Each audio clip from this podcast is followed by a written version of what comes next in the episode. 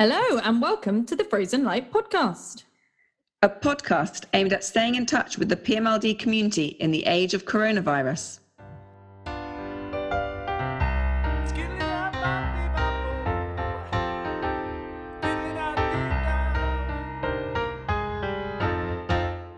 So, I'm Lucy Garland, and I'm one of the co artistic directors of Frozen Light. And I'm Amber Onat Gregory, and I am the other co artistic director of Frozen Light.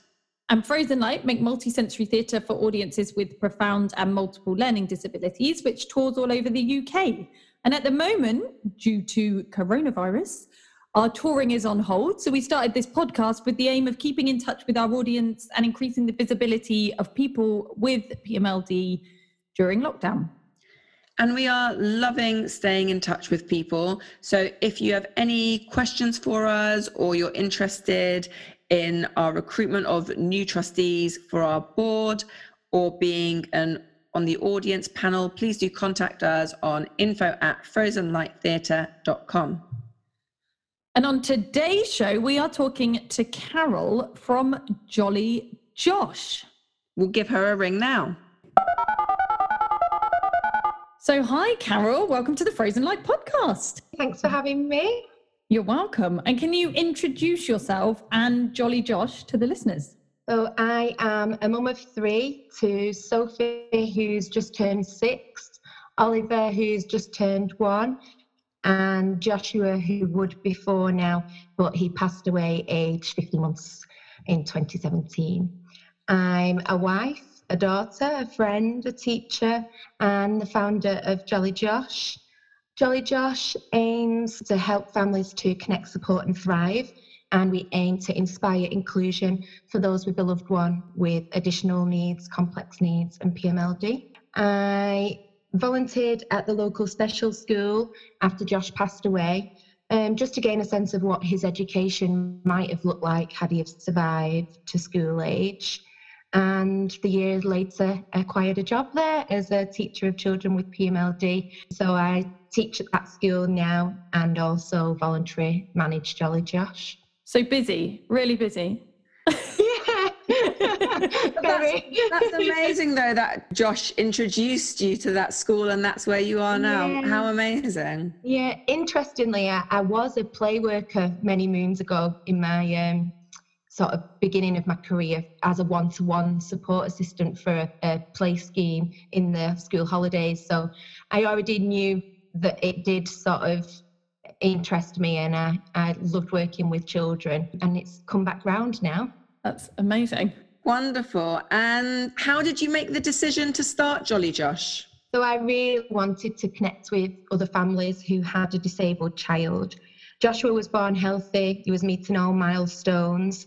And then after his four month immunisations, he began to regress. We know now that they triggered a disorder thought to be mitochondrial disorder, which is actually currently a storyline in Coronation Street. He developed extensive brain damage, and then just one week after his first birthday, in May 2017, we were given the devastating prognosis that he had weeks, if months to live, which was a huge shock to us all. There was a massive gap in the system, a lack of support from similar existing groups, especially from those in a position to empower my idea of Jolly Josh. They really didn't. And actually, that just made me all the more determined that the concept was needed, and not just for me, but for others too. I took Sophie and Joshua to almost three groups a week um, and never met another disabled child until I met Lorenza, who became a friend and now is a family supported by Jolly Josh. She actually features in our photography project as Family B on our website. Both our children at the time had uh, nasal feeding tubes, and we just made a beeline for each other across the room.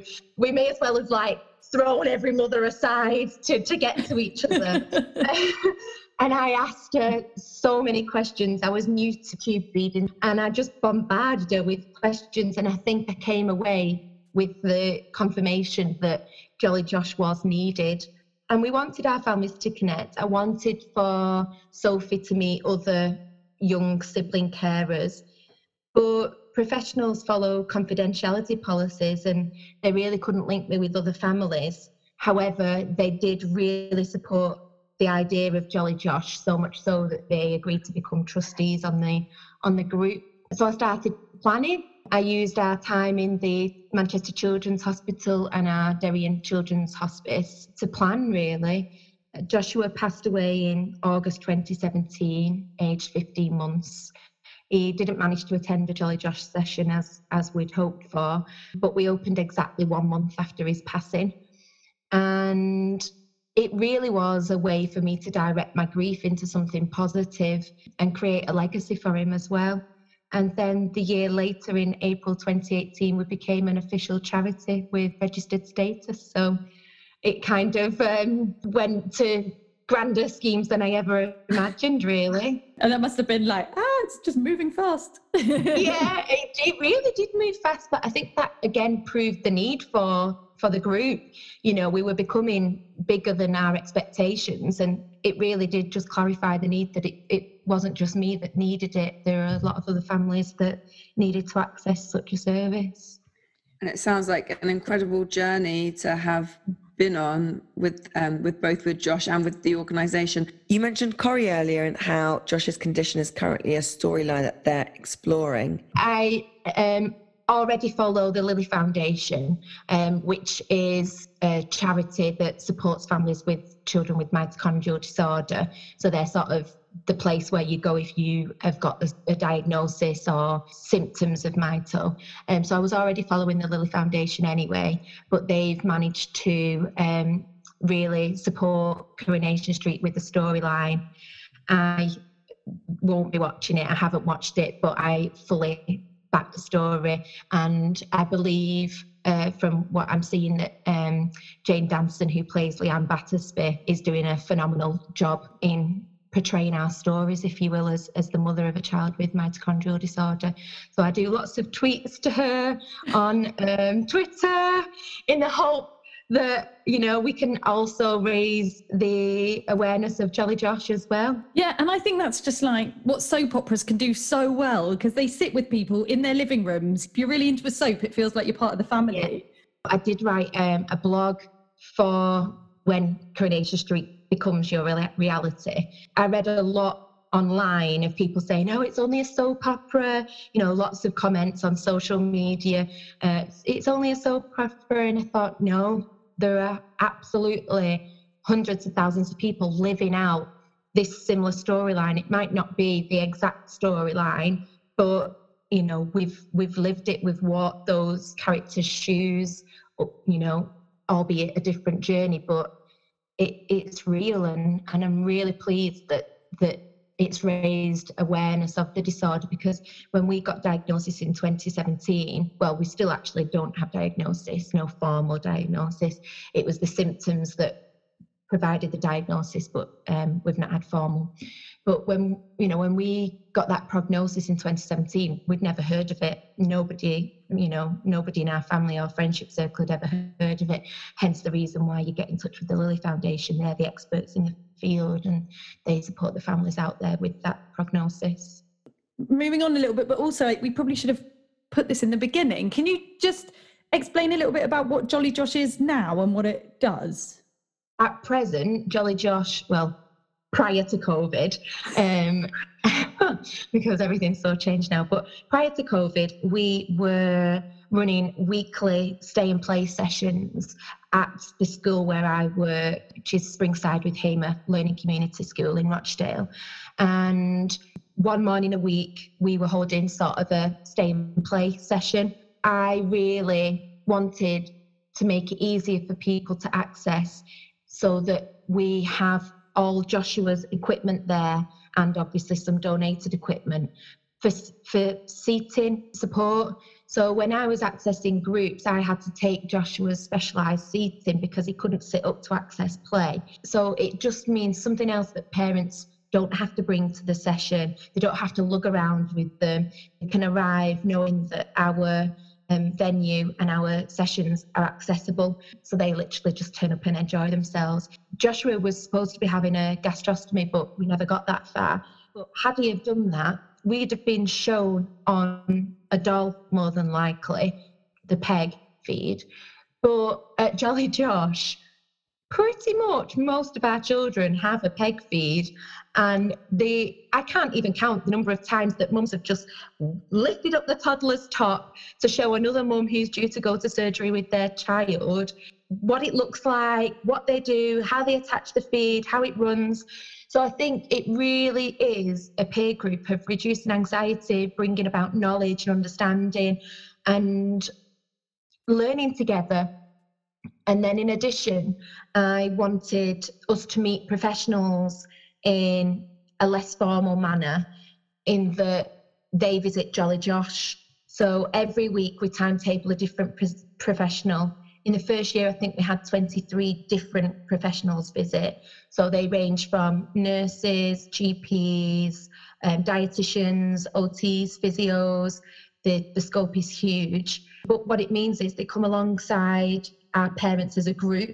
So they have a little bit more confidence. They're in their own zone. They're not having to go into clinic. And the conversation is a lot more relaxed. The children are happily playing in our provision. But also, I think what that does is Joshua had 23 professionals working around his care, I think. Although we might not have needed those professionals in the, min- the beginning, we ended up needing them. So I think if your child doesn't need that professional now, but in the future, you can always think, I've met that person at Jolly Josh. I've got a face to the name. I've got a bit of familiarity so that when I do go to clinic, it's a bit less daunting. So that's what we've done so far with Jolly Josh, but the scope is due to change. We made an announcement in November 2019. So not so long ago as a total surprise to our families and to myself at the time. But in September, we celebrated our second year anniversary. So still only a really small, newly established charity. But we were given the huge opportunity to develop our own venue. It still doesn't seem real, a home for Jolly Josh thanks to two incredibly generous local businessmen Dan of Curth Developments and Pete of PGC. And the construction started in November. So it was a, a bit of a whirlwind, really. we're really proud that we're housing a changing places facility and a hydrotherapy pool. we love changing places. uh, our our families are absolutely over the moon. It really is. Um, it really is huge for us, and I do need to pinch myself that it's actually happening. But it has been a huge journey already. It's been so stressful and challenging at times, especially because Oliver was only two months old when we took on the build. And my husband James is the volunteer architect for the project.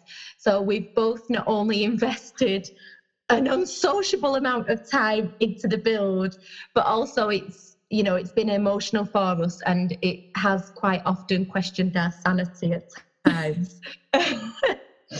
but we're really proud. But it it has it's come at a high price, and that's not just the price of the construction. Um, we've we've sacrificed a lot of ourselves to the venture, but we just we just know it's going to work, and we know it's going to make a huge difference to to Rochdale and to our families. And hopefully the, the wider community, I think people will travel to to reach us. So when do you reckon it will be open? I think COVID's got a lot to answer for, as it has for everything. It's had a big impact on the construction in terms of lockdown and our fundraising and our access to bids as well. But we are very grateful that a, a lot of businesses and people have got behind us in Rochdale, um, donated services, their time, their equipment, their efforts into creating an inclusive, accessible centre for us. So we do now have the shell we did announce an exciting year for Jolly Josh because I think we were hoping to have opened, um, but obviously we have been hampered. But we're just so pleased that the vision is still progressing, and anybody who is interested can view the photographs on our website. Um, the hydrotherapy pool's in, uh, the plasterboard is up, the shell of the changing places is there, ready to be kitted out. So yeah, we've you know in terms of the fact that this was only a decision made in September, to know that we've got this far already on the back of volunteers, and people and local businesses who have just given to Jolly Josh. I think because we are all volunteers at Jolly Josh, we don't have any employed staff members at present. We've obviously had to do this alongside our work and our families. And now it's just a case of wait and see, wait and see when we open, really. We just keep ticking along. But I think we're all impressed with the, the speed that we've gone at so far, really, considering the decision was only made in September to to build.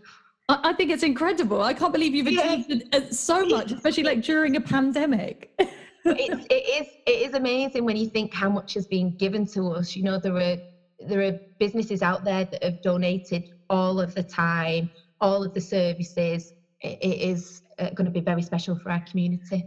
But you know, you talk about the charity and Jolly Josh with such energy and passion that I can I can totally see why um, why you have so many organisations and people wanting to back the organisation. So that's yes. just an amazing thing to have as an advocate. You know, that's what advocates need, really. Um, I think we're very lucky, very lucky. In episode two of uh, the Frozen Light podcast, Joanna Grace talks about the need of images of people with PMLD to be shared across social media. In episode six, we met Thomas, who is a model for a bubble production um, organization, which is amazing. And during lockdown, you've created a portrait of our families during lockdown 2020. Can you tell us a bit more about this project? And actually, it was this project that made us aware of Jolly Josh and of your organization? Yeah, I, have listened to the podcast and I think it really does emphasize how much power our photography project has within representing our families within our community and society as a whole. Unfortunately, they're, they're not often represented. For example, I took Joshua to an event within our borough for parents and carers with disabled children. And this was prior to his terminal diagnosis. At this point, we knew he had extensive brain damage. But I was told by one person who was in a position of power and influence and had the ability to support our family that most disabled children are at home with their parents. And it really angered me. It suggested to me that I should stay hidden away with Joshua, and it really would have been the easy option for me to do. Joshua needed specialist equipment everywhere that we went. He needed 15 medicines a day in between his tube feeds and suction. And then, due to his condition, he was sick more times than I could ever count. So, staying at home, hidden, would have been the easy option. But we wanted to be social. And Sophie was almost three. So, I felt the real need for her to mix with peers. And more than anything, I wanted Joshua to experience and explore the world, especially when we got terminal diagnosis. I paraded him around for the world to see. I think the idea of the photograph shoot came to me whilst watching this morning, actually. They were doing a feature on the Duchess of Cambridge, and she'd revealed a project called Hold Still, which was a portrait of our nation during lockdown. And I decided that we could make this relevant to our charity and to our families. And that in doing so, like you say, it would be a reminder to the public and the powers that be that our families exist behind our closed doors. They are shielding vulnerable loved ones, and that we need to be considered within the guidance that they're creating. And also, it really enabled us to reach out to social media to create awareness. Like you say, that's how you heard of our charity. And also, the hope was that in seeing our families, other families in similar circumstances would be encouraged to access our charity and again, it allowed us to provide an insight to our sponsors, our supporters, our fundraisers to better understand where their support's going when they do support Jolly Josh. So the project was huge, really. It allowed us to do so many things within the, the one project. The images are incredibly emotive. Asha Burrell is an award winning photographer and she volunteered her time to create the gallery for us.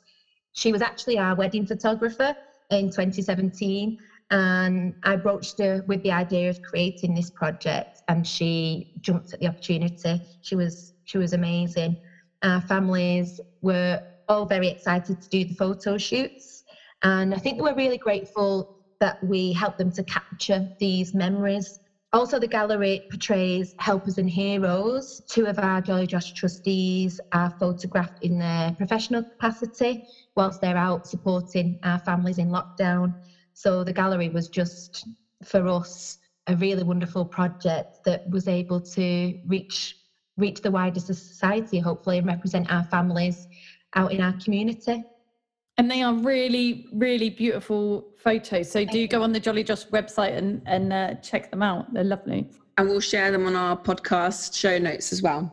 Yeah, please do, because they are incredible, very moving. So that's one way that you've sort of stayed in touch with with families during lockdown. Are there any other ways that, that you as a, as a Jolly Josh community have managed to, to stay connected?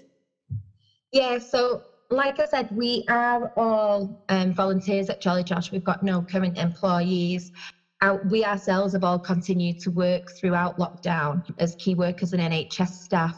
So it's been a difficult time for us behind the scenes as well. But when our current weekly sessions had closed due to COVID, it was crucial to us that our families were able to still connect and support one another. So we created an online chat network for that to take place. It doesn't, of course, compare to the personal and physical engagement that they were getting at our sessions, but it has provided a means for them to to continue to connect. And they have. It's been amazing to see. In addition, we were really grateful to be supported by Rochdale Soup Kitchen throughout lockdown. They've supported 10 of our families with weekly food deliveries whilst they're shielding. And we also provided a six week workshop, which was delivered by Beyond Psychology, called Dealing with Distress When Supporting Others. And that was really interesting. It became really clear that lockdown wasn't the only cause of anxiety for our families. The real source of anxiety actually now relates to the easing of lockdown and how they transition into the new normal and begin to really risk assess entering that world with their vulnerable loved one. And I think that's what we've heard from lots of our guests, you know, when it was like everybody felt like they were in it together. And now it's sort of the, the world's opening up and actually becoming more dangerous for, for people with with you know complex health needs.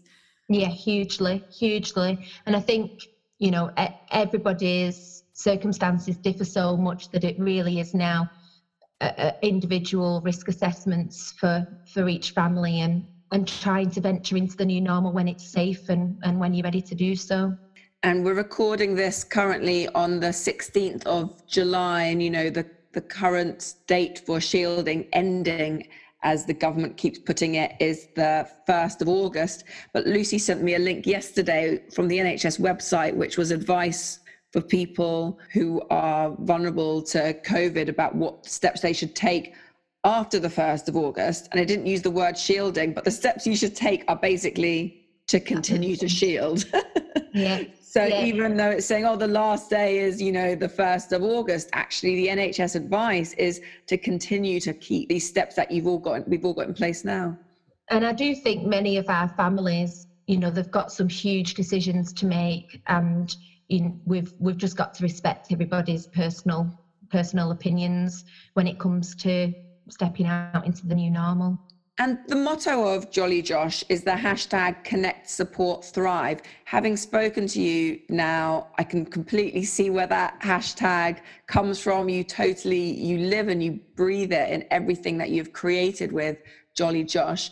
One of the key things we keep hearing from people when recording the podcast is how isolated the learning disability community has felt during lockdown. And we've just been speaking about this too.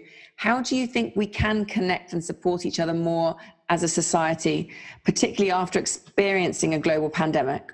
Well, it's really interesting because when lockdown began to ease and public places opened, many of the um, toilets remained closed. And it, of course, it was criticised greatly by the public.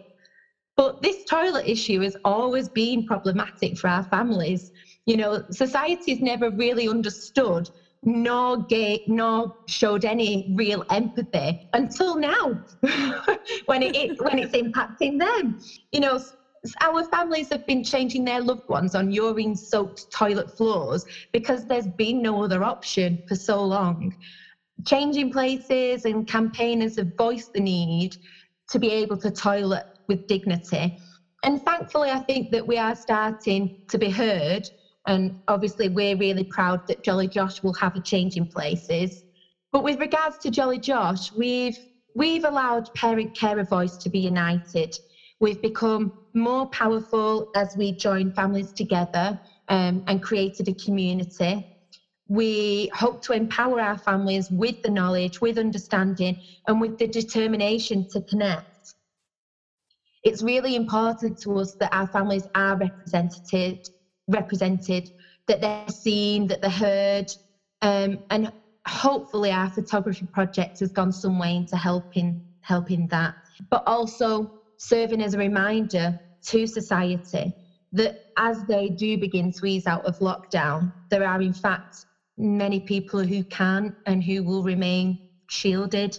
I think, as Rachel Wright said in her podcast episode, it's to be hoped for that society now has some form of empathy and understanding for our families, for whom isolation is unfortunately the norm due to various factors, perhaps some of those being judgmental faces, rude whispers and stares, which I know all of our families experience. And we really do need to break down the barriers and help our communities to include our families, to perhaps teach them how to communicate and interact with our loved ones. And that can simply just start from a smile rather than a stare. So I think it's to be hoped that the world will be a kind of place as we enter the new normal. But there's that word again, hope. Yeah, and I think th- this keeps coming up as well in the podcast. Like we have a real opportunity to to, to look at that and, and to have some empathy through everything and, and hope that things get better. I'm trying to remain hopeful about it. always, always. and I suppose on on that note, are there any changes you've touched on it a little bit, but are there any changes that you hope will support people with, with profound and multiple learning disabilities and, and complex health needs in, in the future influenced by this time in lockdown? I think I think really the key is the the empathy and being represented. You know, really it was touched on by Joanna Grace. Our loved ones with PMLD part maybe it's because there's not the inclusive accessible venues so you know our families don't travel out because at the end of the day they can't toilet the children so we're not seen in society we're not represented and we're sort of just hidden away behind closed doors most of the time. And maybe that does stem from the confidence of the parent and carers. You know, you've got to be quite thick skinned to go out and to perform suction in a cafe and restaurant, to have the whole place turn around and look at your noisy machine whilst you're delving in with the uh, with, with the suction. You know, you've got to you've got to be quite thick skinned to do that. And I am, you know, I I am thick skinned and I wanted to parade Josh round for the world to see. But we have many parents at Jolly Josh who who are and who have been have have received verbal abuse, if you will, whilst sat in a cafe tube feeding their child. So we did start the summer socials at Jolly Josh, which is um, a weekly visit to a different park and what that allowed was our parents and carers to become one for those outings so that they didn't feel subject to those stares, to those judgmental looks, to the to the quiet whispers. It's a lot easier to handle when you're within a group of, of peers, I think. But hopefully, hopefully society will be a kinder place and show a little bit of empathy towards us. But we shall see. Yeah, and that's just you know, I think it's a really good point that people with with with profound and multiple learning disabilities they're not visible because society doesn't allow that to happen and it's not just physical access it's you know the changing places and, and not having those available is a massive thing but it's not just that it's people's attitudes and, and the way people are treated and Yeah. we just need to be kinder to each to each other and you know allow everybody to to live how they want to live And that links so much to the social model of disability and creating a world that is accessible for disabled people. it starts with a smile rather than a stare for me and and i think you know it, a smile has a huge impact doesn't it absolutely and it is like it's that's kind of one of the things we always say at frozen light to people just just smile guys Yeah. just be nice that's it if you don't know what to do you don't know how to interact with our loved ones just smile and and it, it just shows that there's that mm, you know there's that bit of acceptance and puts us at ease when when we're out and about as well Brilliant. Well, it's been amazing talking to you. I've loved every minute. It's been really wonderful. And, you know, your energy for Jolly Josh is really incredible. And I really look forward to following your journey. thank you and i feel like we need a trip to uh, rochdale to the to see this new Yeah. venue Yeah. hopefully hopefully so you can you can um, stay in the loop on our website and our social media and um, yeah i can't wait to open i can't wait to welcome our families do you want to just let us know your website address and social media we'll put them in the show notes website is www.jollyjosh.co.uk and we are on facebook instagram and twitter at jollyjosh1 amazing. Well thank you so much Carole. It's been brilliant. Thank you. Thank you so much. Well, I don't know about you, Amber, but I really, really enjoyed that podcast interview. Yeah, it was just, it was just brilliant. I think just the energy and passion that Carole has for the organization just shows you how much someone can do in such a short space of time when they have a cause that they just believe in so so strongly. The amount that they've done as such a young organization so far is really really incredible. I mean, to to have been set up for two years, two two and a half years, and become a charity, have a building nearly ready and built, it's like phenomenal. yeah, it's amazing to see what people can do to change the world, really. And particularly when during this podcast, we've just been hearing so much about things within the system that aren't working, people not getting shielding letters, people feeling unsupported by the community. And you just feel like you're banging your head against a brick wall. And then you meet someone like Carole, and you're just like, oh, can't everyone just have that energy and passion and want to create change? as much as you do because then i just feel the world would be oh it would yeah i feel like it would be become more accessible in a much shorter space of time Yeah, absolutely. And just that horrible fact of that Carole was saying that like every one of her families that she's met has felt some has experienced some form of discrimination and, and horrible comments when they've been out and about. It just makes me really sad. Yeah and again that whole smile not stare it's just such a simple but powerful message. And we always say in our shows again no matter what's happening on in the show just to smile and laugh and have that enjoyment with people as human beings. And it's so lovely to have laughter in shows and just have laughter with people that you've just met. And again smiling is just such a simple thing that we can all do And I think you hit the nail on the on the head there. It's just we're all just humans. And I think if people can remember that we all share this basic humanity and we just need to be kind to each other, I think the world would be a much better place. I also love that she took that photo idea from the Duchess of Cambridge and transported it to the community that she supports. I think that's just such an awesome idea. And it just really, really fits with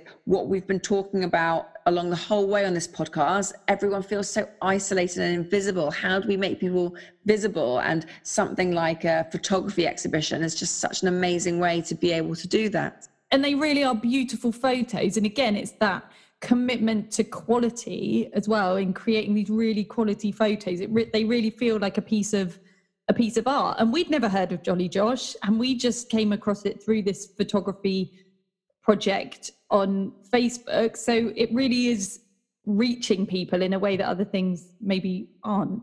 Yeah. And again, just to hear of an artistic idea that someone has achieved during lockdown, I mean, I just feel envious.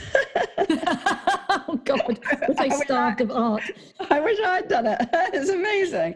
No, it's really, really great. Yeah, really starved of art, but also just I feel starved of ideas. You know, this time in lockdown when we're just spending so much time on our computers and just staring at a screen just to have those innovative ideas that I feel we would normally be having in the rehearsal room, surrounded by a team of creatives.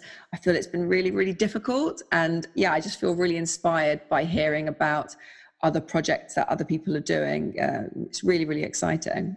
And I think also, I really liked Carole talking about Coronation Street doing this project you know that is the power of art and it's and it's so popular they sit in people's living rooms and they really have the power to let people know about these issues and to know them really get dig into it on a deep level so that people can understand it and hopefully start changing their attitudes. And again that's just art that's just culture that's just the power that the arts have i think. It, and and nothing else can do that you know. With the arts you can mirror you mirror what's going on in real life and you let people know that that their stories are important. Yeah, really, really great stuff. Up next on the podcast, we are talking to Reflect PMLD, which is a service for people with PMLD based down in Taunton. And they've been really active during lockdown. So we're really excited to talk to them about how that's been during this time. And we came across Reflect PMLD when we last toured to Taunton um, to Tacchi-Morris Art Centre. And we actually found out about them after we had toured there. So I've been meaning to kind of get in touch with them ever since, but haven't really had the opportunity to. So this is going to be a great chance to get to know more about them. And hopefully they will be a future Frozen Light audience. So, thank you so much for listening today. You can listen to the podcast on all the usual places you would find your podcast. You can also find it on our website at www.frozenlighttheatre.com forward slash podcasts. Please do rate, review, and subscribe.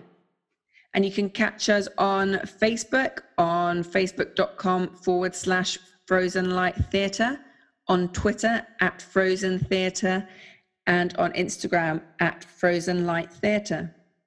We really look forward to hearing from you. See you next week.